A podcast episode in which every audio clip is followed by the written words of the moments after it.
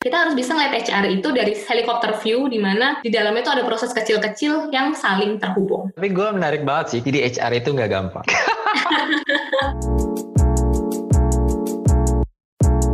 Welcome to HR Night Talks, a place to discuss and talk about people and human resources.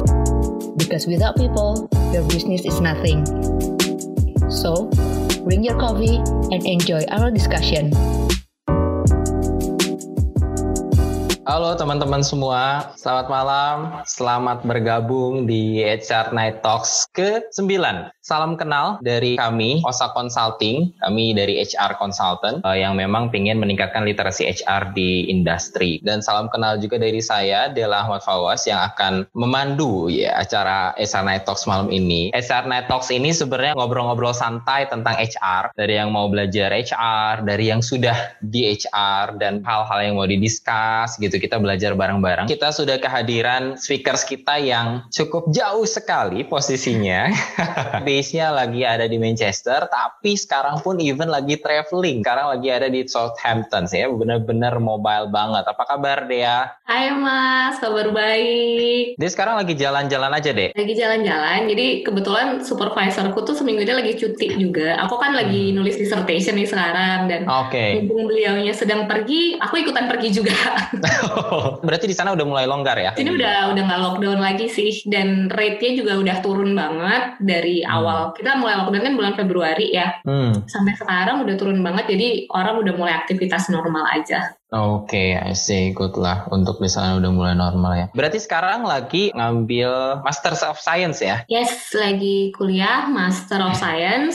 Majornya Human Resource Management and Industrial Relations. Jadi emang align sama previous experience aku juga. Oke. Okay. Eh, basically sebenarnya kalau uh, undergraduate-nya dulu apa sih, Dek? Undergrad-nya aku ngambil law, kuliah hukum. Oh. Karena kebetulan emang waktu itu keluarga aku tuh mayoritas adalah orang dengan background hukum. Cuman pada saat saat mulai kerja nih mulailah ketertarikan dengan dunia HR. Akhirnya stay di dunia HR dari awal kerja sampai sekarang. I see. Oh, gue baru tahu kalau background lu dulunya law gitu ya. Eh, tapi memang sebenarnya kepake banget lah ya untuk dari sisi background law-nya karena di HR juga ada industrial relation ya kurang lebih kan. Yes, yang mungkin nanti teman-teman juga akan yang masih baru misalkan apa sih industrial relation. Nah, kita topik malam ini adalah welcome to HR world. Apa sih sebenarnya HR gitu gitu kan konteksnya seperti apa kemudian juga nanti mungkin dia akan sharing end to endnya HR tuh kayak gimana sih. Karena banyak juga mungkin beberapa teman-teman yang baru bergabung di HR atau lagi mau belajar HR kebanyakan di sebenarnya yang nanya gini HR tuh harus psikologi ya? Gitu kan. Itu pertanyaan yang sangat general sekali. Buat teman-teman juga yang mungkin sekarang udah pegang posisi HR mungkin punya pengalaman sendiri ya nanti bisa di share juga itu aku langsung mulai aja ya. Mungkin disclaimer okay. dulu. Sebelumnya aku kerja di Astra, kemudian aku pindah ke Lintas Arta, terakhir di Bukalapak, and then after that ke UK buat ngelanjutin sekolah. So, kita sebagai orang HR ketemu dengan orang-orang yang backgroundnya non HR, pasti pertanyaannya sebenarnya HR tuh kerjaannya ngapain sih? Iya benar, benar, benar, benar. Selain ngerekrut orang sama cat orang, katanya begitu. Nah tuh benar. Ada lagi mas tambahannya ngegaji oh. orang. oh iya, payroll ya ngapain lagi sih lu kerjaannya kayaknya sibuk banget tapi apa sih gitu ya oh lagi ada lowongan nggak ini kan pertanyaan yang sangat sangat sangat sering kita ketika kita ngomong bahwa kita kerjanya di HR gitu yeah, tapi yeah. sebenarnya di dalamnya tuh ada nggak sih fungsi-fungsi lain? That's the question. Jadi mungkin aku berangkat dari salah satu HR model yang dijadikan kiblat oleh banyak praktisi HR di luar sana, Dev Ulrich, karena memang beliau ini bisa dibilang adalah bapaknya HR dan teorinya tuh dipakai di mana-mana. Even dari zaman dulu sampai sekarang ini masih salah satu teori yang paling relevan dan menggambarkan role-nya HR di organisasi. So sebenarnya role HR ini kurang lebih secara garis besar ada empat. Yang pertama adalah bisa dibilang HR ini bertindak sebagai administrative expert di organisasi. Nah ini tuh kerjanya ngapain sih? In short dia itu harus managing organization infrastructure. Maksudnya apa? HR harus bisa memastikan gimana caranya organisasi ini bisa deliver the best service untuk employee. Tapi makin ke sini trennya itu adalah nggak cuman masalah deliver the best service aja, tapi deliver the best service dengan cost seminimum mungkin. Yang kedua, selain tadi ngomongin administrative expert, kita ngomongin juga HR ini sebagai employee champion. Jadi managing employee contribution. Employee di organisasi ini kan punya needs, punya kebutuhan, punya aspirasi yang berbeda-beda. Di situ kita sebagai HR harus memastikan bahwa dalam setiap decision yang HR ambil, kita itu udah mengcater keperluan dan kepentingan dari karyawan-karyawan kita di luar itu seperti apa. Jadi menjembatani lah ya, Dea. Betul, menjembatani Mas antara perusahaan ini maunya gimana, tapi kita juga harus bisa berperan sebagai bagian dari employee itu sendiri. Yes, bagian dari employee, betul. Nextnya adalah change agent. Ngomongin change agent tuh organisasi ini kan bukan suatu entity yang bisa dibilang stagnan ya. Pasti akan selalu ada perubahan. Contohnya misalkan sekarang kita lagi dalam kondisi pandemik. Dalam kondisi pandemik, drivernya eksternal, tapi kita harus do something merubah organisasi kita supaya kita bisa stay relevant in the market. Contohnya kayak gitu. Nah, hmm. fungsi HR ini apa sih? HR adalah memastikan bahwa employee kita nih punya capability yang tepat untuk bisa ikut berubah bersama perubahan yang dilakukan oleh perusahaan. So, jangan sampai perusahaannya ini berubahnya dari A ke arah B, tapi employee-nya nggak punya capability yang tepat untuk catch up dengan perubahan tersebut. Nah, yang paling penting adalah ini di mana-mana nih. Dulu waktu aku pertama kali kerja masuk ke dunia HR, ini tuh salah satu poin yang sangat-sangat ditekankan pada waktu itu ya. HR ini harus bisa jadi strategic partner. Strategic partner itu ngapain sih? Basically adalah aligning, menghubungkan antara bisnis strategi, bisnisnya mau ke mana, dengan people-nya. So, kita harus make sure bahwa kita sebagai HR bisa contribute untuk bantu perusahaan supaya bisa achieve goal yang jadi targetnya tadi. Ini tuh sebenarnya menarik deh. Gue ingat ini ada bukunya dan dari zaman 2010 gue start from HR tuh bukunya udah ada nih. Yes. Dan until today memang still relevan ya karena kalau walaupun sekarang ada yang namanya agile HR or apa, hmm. itu adalah is the way to manage an HR things gitu kan. Tapi basic filosofi dari HR sendiri ada di empat ini sebenarnya yang kayak bukunya ya si bapak-bapak Ulrich ini canggih banget. Iya iya iya. So, uh, itu adalah ideal HR model dari Dev Ulrich. Sekarang kita mau bahas nih mengenai dari sisi employee-nya gitu. Employee ini kan sebenarnya istilahnya kita nyebutnya adalah punya employee life cycle. Gimana sih seorang employee ini begitu dia join sampai nanti dia keluar perusahaan tempat dia bekerja tuh ada cycle-cycle tertentu di dalamnya. Aku coba untuk simplify dari segala macam aktivitas yang ada di perusahaan jadi lima cycle ini. Yang pertama adalah uh, rekrut. Rekrut ini kita ngomongnya sebenarnya nggak cuman masalah ketika kita lagi proses seleksi, ketika kita lagi interview, tapi sebenarnya jauh sebelum itu pun uh, kita udah ngasih sesuatu loh buat employee. Bentuknya apa? Bentuknya dalam bentuk employee value proposition.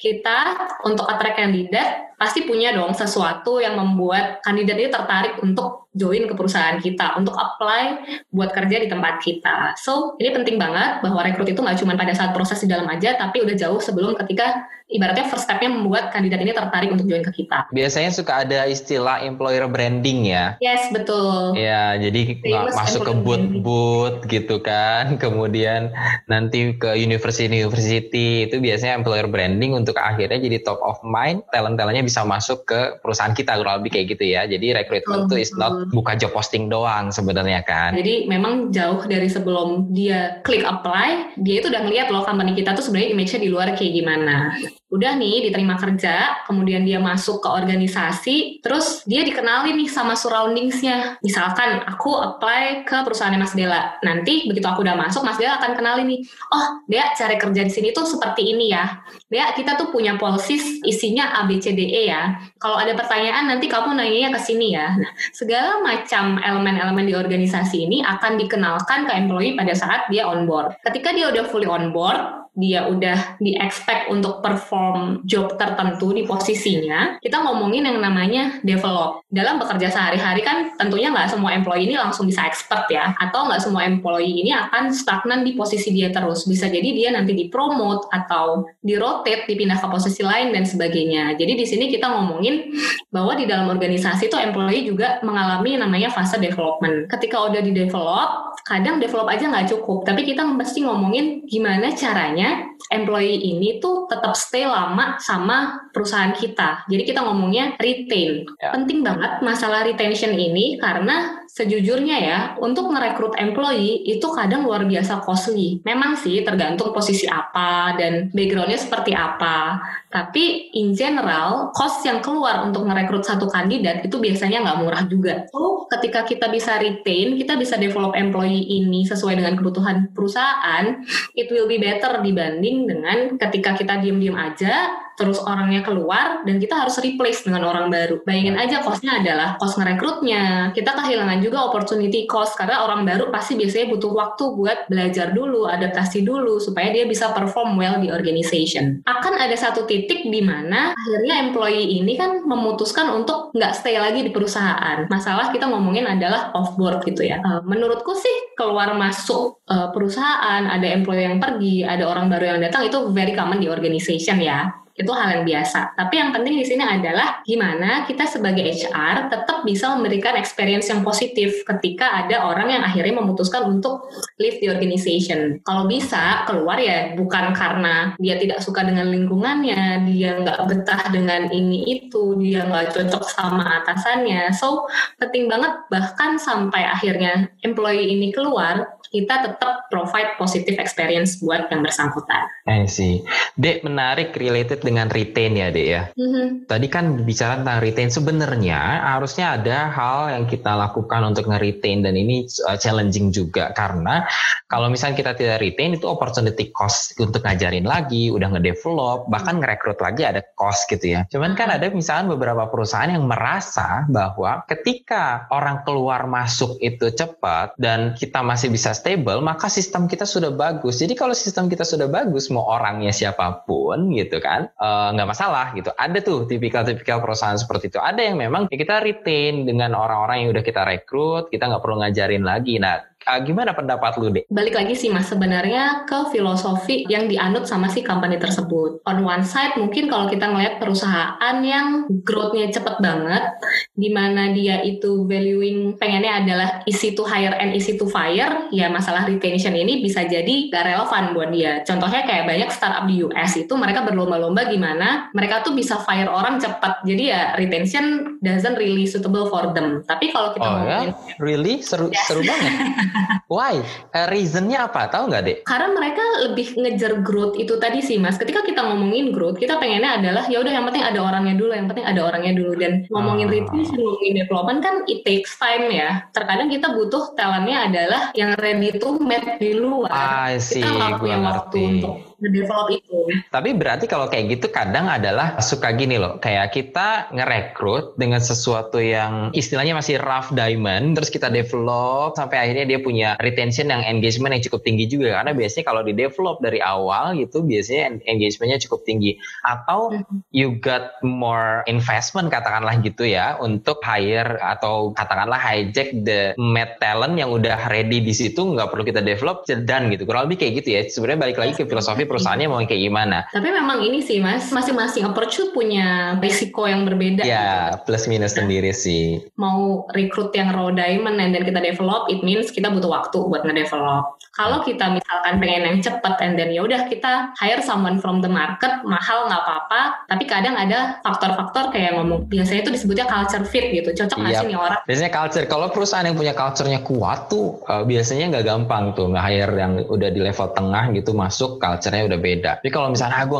nggak culture, pokoknya productivity apa dan sebagainya ya beda lagi sih ya. I see, sih, menarik sih. Oke. Okay. Nah, kalau ngomongin HR, sebenarnya HR ini kan quote unquote membersamai journey employee di dalam organisasi. Jadi di tiap-tiap tadi cycle yang ada, ada fungsi HR loh di situ sebenarnya. Secara grouping, HR itu roles-nya apa aja.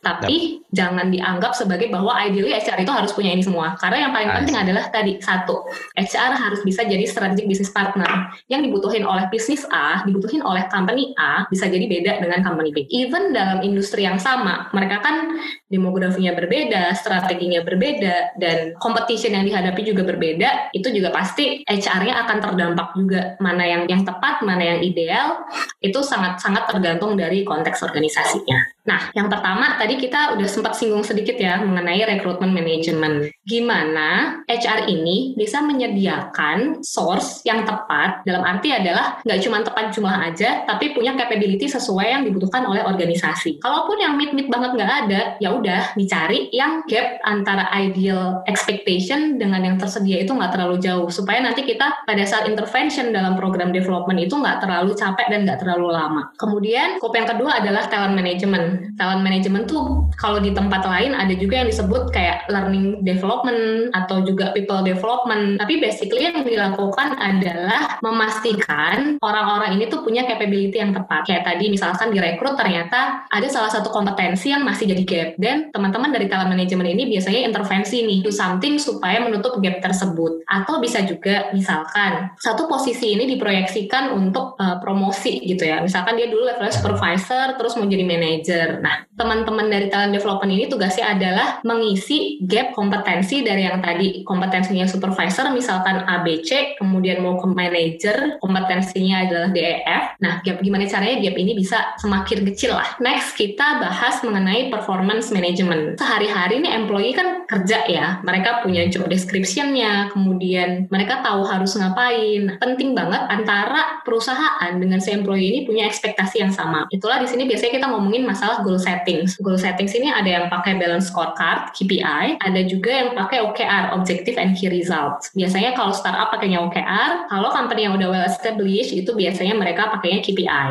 Tapi ya hmm. ini nggak berlaku mutlak ya, bisa jadi uh, vice versa juga. Performance management sebenarnya kalau secara filosofi ada filosofinya hanya memang itu tools kan gitu dan banyak Betul. banget sekarang tuh yang melakukan perdebatan gue pakai OKR gitu. Kalau lu masih pakai BSC ya ya mungkin juga sebenarnya beda paradigma aja atau beda suitable dengan organisasi mau ngejarnya apa gitu. Ini menarik sih.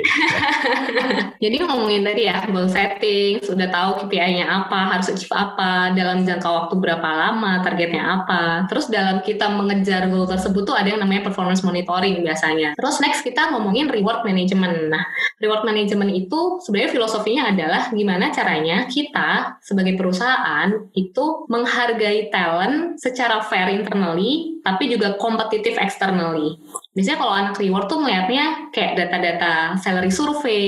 Kita akan ya. ngecek, oh kalau untuk posisi A, kita harganya segini. Di perusahaan lain gimana ya? Terus kita ya. cukup kompetitif nggak sih? Dan sebagainya. Ya. Salah satu juga tadi udah ngomongin performance ya, ada evaluation biasanya itu kaitannya nanti ke bonus. Jadi performance related bonus tuh jadi salah satu tren yang dipakai untuk mengalignkan effort employee dengan objektifnya perusahaan. Dan ini dianggap sebagai salah satu metode yang cukup cukup efektif sih supaya kedua perspektif ini align. Yep. Oke, okay, next adalah industrial relations. Industrial relations tuh sebenarnya kerjanya ngapain sih? Tadi kan di awal kita bahas ya, oh HR itu yang mecat-mecat orang ya. Iya. Yeah. Itu merupakan salah satu aja sih, sebenarnya salah satu aja dari roles-nya teman-teman yang fokusnya di industrial relations. Tapi selain itu ada nggak sih? Ada banget. Biasanya kayak perumusan peraturan perusahaan, itu juga dihandle sama teman-teman industrial relations. Terus misalkan ada dispute nih, baik itu antar employee maupun antara employee dan perusahaan, manajemen. Biasanya teman-teman industrial relations juga yang jadi jembatannya. Dan yang nggak kalah pentingnya ada adalah gimana fungsi HR ini bisa membangun partnership antara employee dan juga manajemen. Penting banget adanya kolaborasi antara manajemen dengan employee. Employee happy, kerja sehari-hari, manajemen juga happy. Jadi mungkin yang salah kaprah gini sih ya, kalau gue suka lihat industrial relation tuh banyak dikenal sebagai tukang jagal. Yang ngurus-ngurus PHK, ngurus-ngurusin layoff, itu ada di industrial relation. Cuman yang kadang kita suka miss itu adalah industrialization should be make supportive climate tadi. Jadi doing a preventive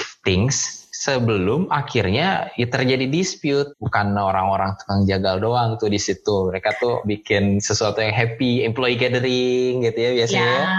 Nah, gitu kan. Ya jalan-jalan ke mana tuh industry relation. Dan masuk sedikit ke reward management. Tadi dia bilang kan ada salary survey kan yang kita benchmark sama yang lain. Yang kadang juga kita ngelihat internal capability juga ya deh ya. Jadi secara internal capability sanggup nggak nih? Jangan-jangan juga kita salary survey nih anak HR-nya nih. Pak, lihat nih survei industri kita. Kita berada di bawah.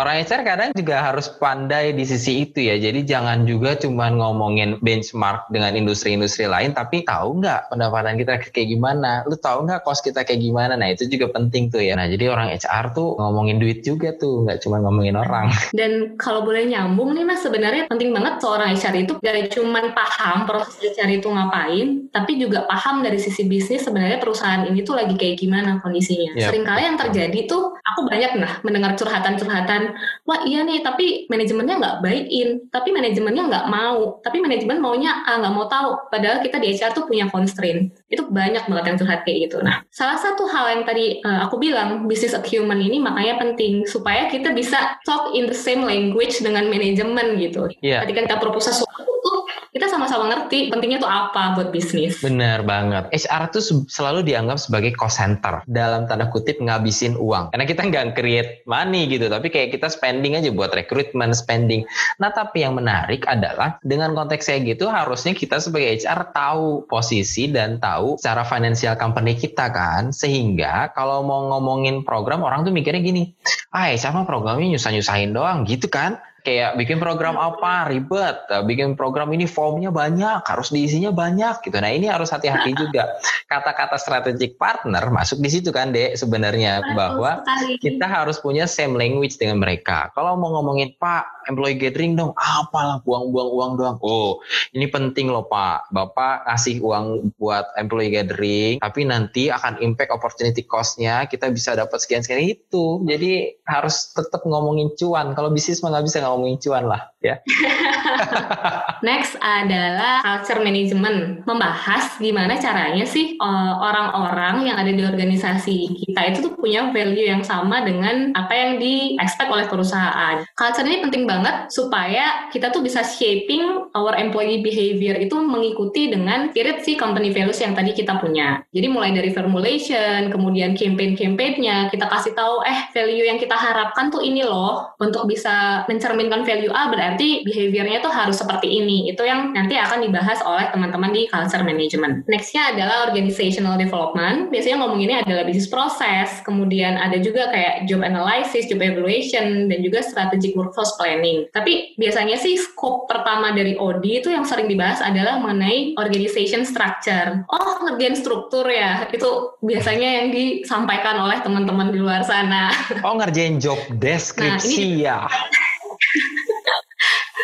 Nah ini juga tadi kenapa penting business acumen ya, supaya kita tahu sebenarnya struktur yang paling ideal, yang paling best fit untuk organisasi kita tuh apa, apakah matriks, apakah fungsional, ataukah mau strukturnya dibikin per region dan sebagainya, atau mungkin bisa juga kayak pakai struktur yang lebih non konvensional lagi kayak holacracy yang dipakai di Spotify, itu tergantung lagi sebenarnya kepada kebutuhan bisnisnya. Next adalah personal management, gimana teman-teman ini ngasih service supaya employee-nya happy, kadang juga ada teman-teman employee yang entah komplain atau entah curhat, itu biasanya biasanya adalah datangnya pertama kali ketemunya sama teman-teman di personal management. Kemudian yang lagi ngetren nih kayaknya ya masalah HR analytics. Jadi ah, iya. HR tuh kan sebenarnya punya banyak banget data ya, mulai dari data demografi employee, data promosi historinya kayak gimana, belum survei-survei yang lain kayak employee satisfaction, employee engagement, survei apa pun you name it, semua data itu kan ada di HR ya. Dan sayang banget sebenarnya kalau nggak di leverage untuk dapetin insight supaya next kita mengajukan melakukan suatu program tuh lebih tepat sasaran. Misalkan bener nggak sih kita pengen tahu bahwa employee di kita yang engage itu adalah employee yang perform well. Itu kan bisa ya mengcombine berbagai macam data tadi untuk dapat insight-nya. Hmm. Kenapa itu penting? Karena kita nggak pengen employee kita yang resign itu adalah ibaratnya yang diidentifikasi sebagai talent yang bagus-bagus, tapi yang stay itu malah yang biasa-biasa aja. Yep. Dengan kita punya data insight ini tadi, formulasi strategi di HR sendiri itu bisa jadi lebih konkret dan lebih tepat sasaran. Kemarin gue habis baca buku nih salah satu HR Bagus banget sih. Dia bilang bahwa every decision itu ada steppingnya. Ketika lu punya konteks edge analytic, lu punya data, data itu harusnya bisa bicara, yang ujung-ujungnya bisa membantu manajemen take a decision gitu. Yang tadi lu bilang kan. Nah, HR analytics akan membantu sharpening mana decision harus kita ambil dan bisa lebih efektif kan kurang lebih seperti itu. Next. Oke okay. Okay. Terakhir adalah kita ngomonginnya change management. Tadi lain juga ya dengan model Dev Uri bahwa organisasi itu basically akan selalu ada perubahan dan perubahan itu pasti akan ada potensi friction di situ. So itu penting banget untuk di manage. Jadi HR ini harus ngerti nih gimana caranya ketika mau ada perubahan, kita harus create awareness, kita sampaikan ke karyawan kenapa sih kita perlu berubah. Kemudian identify juga stakeholders di dalamnya itu siapa aja, siapa sih yang akan jadi supporter kita, siapa yang akan jadi barrier buat kita. Dan itu semua harus di manage supaya target dalam proses change ini tuh bisa tercapai tapi sustain juga loh perubahannya di organisasi. Karena sekali kalau ngomongin change management ya oke okay, inisiatifnya udah jalan berubah nggak? Berubah. Tapi tiga bulan kemudian balik lagi ke kondisi sebelumnya. Itu sangat-sangat yeah. sering kejadian.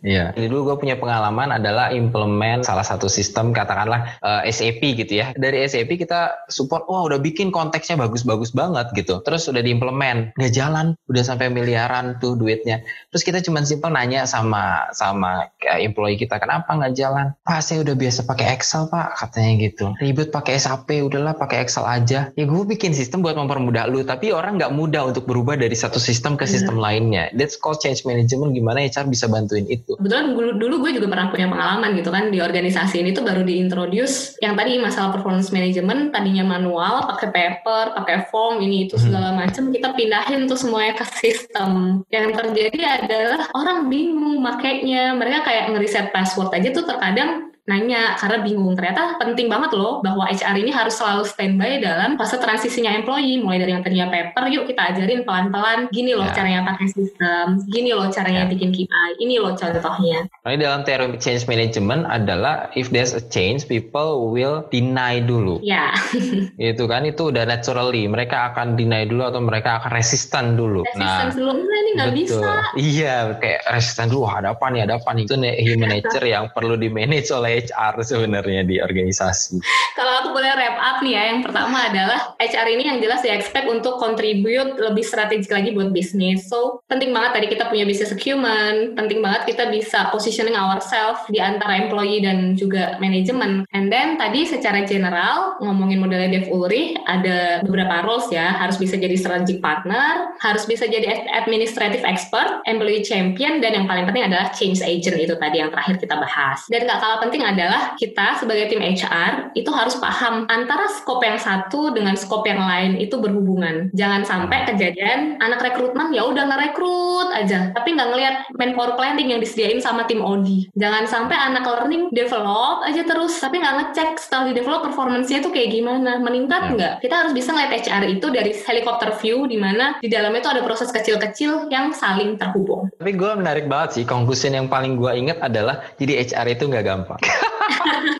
tapi kalau bagi orang HR ngomongnya HR itu bukan sulit tapi challenging. Wah, nah. gitu ya. Jadi it's always uh, always challenging. Oke okay, deh. I think itu aja nih Mas Del dari aku. Kalau ada pertanyaan silahkan atau mau menambahkan. Oke, okay. paling pertama bertanya adalah Anissa Nurul. Untuk memaksimalkan performa manajemen perusahaan, untuk mencapai goals mereka, performa karyawan sangat penting nih, ya kan? Pasti ada fluktuasi dalam performa kinerja. Apa ada contoh penerapan ideal nggak ya dalam manajemen kinerja untuk bisa mencapai tujuan organisasi? So, ini ngomongin performance yang fluktuatif ya dari employee ya. Kadang bagus banget, kadang kok biasa-biasa aja atau kadang nggak achieve. Sebenarnya kalau main performance sih ini cukup kompleks karena satu, to be honest juga ada hal-hal faktor-faktor yang ada di luar kuasa si employee tersebut terkadang. Tapi di luar itu sebenarnya penting banget juga buat align antara yang di my organisasi yang jadi goal departemen dengan yang jadi goalnya employee. Nah, monitoringnya itu sendiri, ini ada role atasan di situ. Jangan sampai lupa nih. Jangan sampai nih ini anak dikasih goals yang challenging, dikasih target yang luar biasa, tapi dia nggak merasa dapat support dari atasan maupun rekan kerjanya juga. So, mungkin kalau aku boleh sharing ya berbagi cerita ngadepin anak yang fluktuatif kayak gini performance-nya, pertama harus diidentifikasi dulu. Sebenarnya fluktuasi ini, ini itu terjadinya kenapa? Karena ya we're, we're all human gitu ya. Kita cuma manusia biasa. Kadang kita punya, I don't know, mungkin personal problem, anaknya lagi sakit, yep. atau kadang kita juga ternyata secara load pekerjaan udah berlebihan buat si employee tersebut. So penting banget untuk identify why-nya dulu. Dari why okay. ini barulah kita bisa merumuskan sesuatu, kita bisa intervensi, kita bisa ngapain nih? Apakah kalau ternyata root cause-nya adalah atasan, ya colek lah atasannya coba dong anaknya diajak ngobrol bareng, barangkali bisa yang bersangkutan butuh support dan bisa disupport. Kalau ada personal issue, bisa juga kadang diajak ngobrol aja didengerin sebenarnya lagi ada apa. Ya, yep. at the employee juga manusia, even HR juga cuma manusia. Penting banget kita tuh punya sense of people yang memadai ya, terutama di yep. HR untuk yeah. dengerin ini tadi sih. Sebenarnya yeah, kalau yeah. kalau misalnya fluktuatif bisa jadi nggak entirely salah anaknya juga, tapi bisa juga memang karena yang bersangkutan ini tuh ada sesuatu nih. Nah sesuatunya ini nih perlu digali dulu. Checking ada masalah apa, sedang kenapa gitu atau mulai bosan. Oh, manusia tuh punya free will, jadi itu penting banget untuk caring mereka ya. Iya betul. Oke, okay, dari Jasan, gimana cara bangun culture agar bagus. Yang dimaksud bagus. bagus. Iya, Mas ja, ini Jason. Halo, Jason. uh, bagus itu kan otomatis harus sesuai dengan visi misinya perusahaan kan ya. Mm-hmm. Apalagi zaman uh, di pandemik ini banyak sekali perubahan atau keputusan yang harus diambil oleh top manajemen sehingga timbul resistensi dari karyawan. Jadi kalau mm. culture-nya bagus, mungkin semua bisa eksekusi supaya ngebangun kulturnya bisa acceptance terhadap perubahan dari top manajemen itu ada saran nggak? Oke, okay, sip. Thank you Mas Desan. Gimana, Dek? Uh, I think ini harus sesi konsul sendiri nih Mas kalau ngomongin. In short, sebenarnya adalah aku pribadi believe kalau ngomongin culture itu penting banget punya manajemen buy-in dan penting banget manajemen ini bisa jadi role model. Karena kalau manajemennya sendiri nggak bisa menunjukkan bahwa this is something yang kita percaya ini bagus untuk organisasi dan ngasih contoh buat karyawannya, I think akan cukup jadi challenge sih buat tim HR-nya. Sedikit yang mungkin bisa gue sampaikan juga adalah di sisi lain juga dilihat acceptance-nya sejauh mana. Kalau acceptance-nya mostly nggak di-accept, nah ini ada sesuatu yang nggak align antara manajemen sama uh, karyawannya saat ngerekrut loh, even. Tapi kalau misalkan uh, sedikit, bisa dibilang employee-nya memang nggak culture fit sama culture uh, dari organisasinya. Jadi uh, nggak selalu juga culture yang salah gitu, tapi memang culture itu nggak bisa dipaksakan juga juga sama employee-nya kurang lebih kayak gitu. Oke, okay, next dari Ahmad Shihab, kompetensi untuk talent management apa harus yang related dengan industri perusahaannya? Misal perusahaan otomotif untuk mendevelop SDM maka harus yang dari latar belakang otomotif. Harus gitu nggak?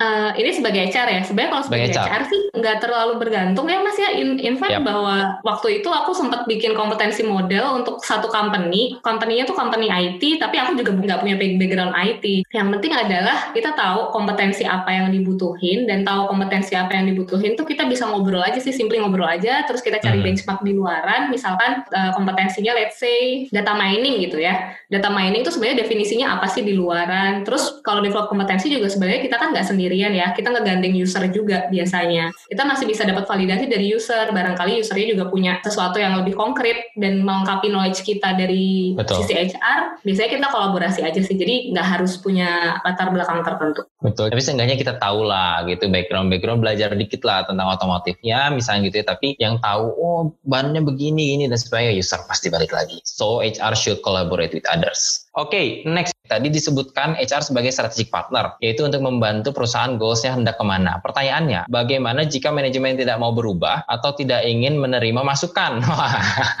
Tindakan HR kayak gimana tuh? Oke, okay. kalau manajemen nggak mau mendengarkan ya, nah kita pasti sama-sama memahami nih, ketika kita jadi HR, kita itu tadi duduk di dua posisi ya. Di satu yep. sisi kita sebagai employee, di sisi lain kita juga perwakilan manajemen, dan gimana kita sebagai HR itu bisa menjembatani kepentingan keduanya gitu kan. Kalau manajemennya nggak mau berubah, pertanyaannya adalah apakah ada urgensi tertentu manajemen ini harus berubah? Balik lagi yeah. tadi ke filosofi change management tadi, start with why gitu. Kenapa sih sebenarnya kita mengharapkan manajemen untuk berubah?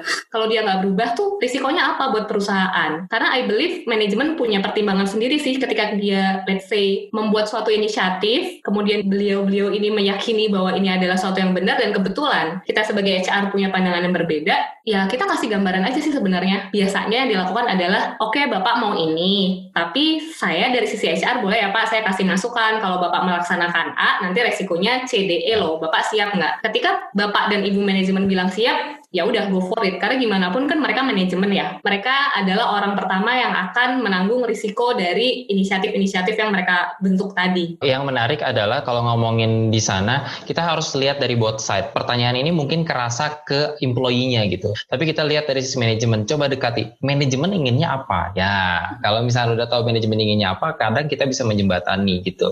Karena kita suka ketarik ke satu sisi sih sebagai HR tuh. Agak ketarik ke manajemen banget atau agak ketarik ke employee banget. Nah, kita iya kan? Jadi kita harus di tengah-tengah. Kita lanjut yang menarik ada di Aryo Widianto. Apakah Anda setuju kalau mau belajar manusia ya ke HR aja? Nah. Oke, okay, good question. Karena mas saya bingung jawabnya nih. Kalau mau belajar ya ke HR aja. Um, Sebenarnya tergantung ya, nggak nggak nggak perlu satu spesifik function tertentu. Kalau mau ibaratnya kayak belajar manusia, develop empathy itu bisa dari mana aja sih dengan kita ya. berinteraksi dengan banyak orang, kemudian kita dengar cerita orang, belajar active listening itu juga salah satu skill buat belajar tentang orang nih ya. Jadi ya. apakah harus ke HR? Ya could be, tapi apakah harus? Bisa jadi enggak. Iya, HR part of kita bisa learning people, tapi banyak cara untuk learning manusia. Jadi orang nggak jadi orang HR juga kalau punya interest with people mungkin akan belajar manusia juga sih sebenarnya. Gitu. Oke, okay, uh, eh, next ada Muhammad Iqbal nih. Oh ini menarik nih. Dia lagi mau switch. Katanya dia di quality control. Dua tahun ke depan udah ada santar-santar akan switching ke karir HR. Kira-kira apa yang harus dipelajari ya biar bisa nambah wawasan? Ikut-ikut HR Night Talk setiap sesi. Setuju. Oke, okay. kalau ditanya nih dua tahun ke depan switching karir ke HR, apa yang bisa dilakukan untuk menambah wawasan? Yang pertama adalah technical skill dari fungsi HR itu sendiri. Kalau misalkan ditempatin di rekrutmen nih harus tahu sebenarnya filosofinya apa, caranya gimana. Balik lagi ke scope apa yang akan jadi tanggung jawab Mas Iqbal nih nanti di organisasi hmm. sebagai HR itu kayak gimana. Yang kedua adalah tadi sih penting banget buat concern for people karena employee itu ada apa-apa pasti nyarinya HR dulu. Penting banget buat terbiasa kayak active listening, ngedengerin ketika employee punya problem. Tidak selalu ya, tidak selalu mereka datang dengan bawa problem, tapi kadang kita harus bisa tegas juga sih ke karyawan. Jangan sampai kayak tadi Mas Dela bilang, terlalu berat ke karyawan jadi nggak tegaan, terlalu berat ke manajemen jadi terlalu kejam. Itu kan nggak enak juga. Jadi balancing dua role itu sih sebenarnya. Oke. Okay. Kak, saya mau tanya bagaimana caranya kita bisa mengetahui kandidat calon karyawan tersebut benar-benar berkualitas, mulai recruiters, jika posisi kita baru hmm. pertama kerja bidang HRD. Nah, gimana ya cara cari tahu kandidat berkualitas? Ngomongin HR tuh sebenarnya kompleks dan tidak bisa dijawab dengan satu dua jawaban singkat. Tapi ya. in short, sebenarnya adalah ketika kita ngerekrut seseorang, kita kan udah punya ya set of competence yang mau kita cari seperti apa, kita mau yang experience-nya berapa lama, selama ini dia bekerja apakah cocok dengan culture organisasi, dan sebagainya. Kalau di rekrutmen tuh ada yang namanya behavioral event interview, mungkin teman-teman juga yang backgroundnya psikologi atau teman-teman yang memang udah pernah nyemplung di rekrutmen udah tahu, itu intinya adalah gimana kita bisa tahu pas performance dan pas experience dia itu tuh udah ngapain aja, hasilnya apa, dan apakah itu sesuai dengan kebutuhan kita. Tapi kalau misalkan ditanya apa yang bisa bikin langsung tahu, itu kayaknya nggak akan bisa bikin langsung tahu sih harus tetap ngobrol lagi, harus tetap digali lagi, di probing lagi. Yes, betul banget. Ini ada pertanyaan Dian juga sama, dia mau berkarir di talent acquisition atau HR, bukan psikolog katanya gitu. Gimana menurut gue sih salah satunya itu coba pelajari-pelajari aja tes-tes yang nggak harus psikolog loh ya. Kita juga bukan psikolog. Bukan psikolog. Ah, ya, bukan psikolog. Yang paling simpel sih gue inget dulu pertama kali belajar adalah belajar untuk ikut nge-interview orang. Cobain nge-interview orang, terus apa yang harus sekalian gali. Nah itu akan nge-sharpening apa yang kita lakuin untuk gali kandidat ini oke okay atau enggak chemistry-nya. Benar nggak deh? Betul betul. Dan kalau ngomongin rekrutmen talent acquisition kan kayak tadi ya skopnya nggak cuma ngerekrut doang, tapi ada juga sisi brandingnya, ada sisi developing employee value propositionnya juga. Jadi itu sih nggak harus uh, yang psikologi background yes. sih. Oke, okay, ini pertanyaan terakhir yang berbeda. Permisi kak, saya mau bertanya. Sebagai seorang HR, gimana cara ngadepin karyawan yang burn out? Menghadapi karyawan yang mengalami burn out. Iya, nah, dari Valistia Pratiwi. Burn outnya kenapa? nah, itu paling penting. Jadi, jadi orang HR tuh kalau nggak salah salah satu kompetensinya adalah logic thinking. Jadi pasti five wise dulu. Tanya dulu ke belakang kayak gimana, burnoutnya gara-gara apa. Baru kita akan benerin gitu ya deh ya kurang lebih ya. Betul. Jadi rajin-rajin bertanya kenapa, ada apa. Iya. Jadi HR tuh jadi bisa jadi kayak dokter. Nanti ada role-nya sebagai coach gitu kan. Jadi kalau misalnya, aduh saya sakit perut, sakit perutnya kenapa, habis makan apa gitu, itu harus dicari tahu. Kalau enggak nanti bisa salah obat. Nah, kurang lebih gitu. Oke, ini ada pertanyaan dari Bariskia, nanya tentang detailnya untuk rekrutmen di dalamnya kayak gimana. Nah, untuk detail-detailnya kita akan bahas nanti di sesi 2 ya deh ya? Ya, sesi 2 next week ya Mas. Jadi next week buat teman-teman yang masih penasaran dan pingin tahu detailnya dari setiap role yang tadi udah disampaikan, bisa ketemu nanti di HR Night Talk sesi berikutnya ya. Oke, okay, thank you Dea ya. Please closing statement dari Dea dong kira-kira walaupun nanti kita akan ketemu lagi di part 2. Oke, okay, um, thank you banget ya teman-teman udah nyempetin sesinya nih uh, pulang kerja, pulang kuliah, masih mau ngobrol bareng di sini. Thank you juga Mas Dea udah invite aku ke sini. Happy banget bisa ketemu sama teman-teman semua semua. Hopefully apa yang aku sharing ada manfaatnya. Kalau ada yang cocok boleh diambil, kalau nggak cocok jangan diambil, jangan dipaksakan. Karena tadi kembali lagi ya, HR itu soal konteks. Jadi penting banget buat memahami konteks dari masing-masing organisasi. Thank you so much. Kita ketemu lagi ya, hopefully. Jangan kapok dulu minggu depan kita ngobrol lagi. Iya, yep. Oke, okay, thank you semuanya. Thank you Dea. Dea selamat beraktivitas lagi di sana ya. Terima kasih waktunya. Buat teman-teman yang lain, selamat beristirahat. Bye-bye. This podcast is provided by Osa Consulting Indonesia.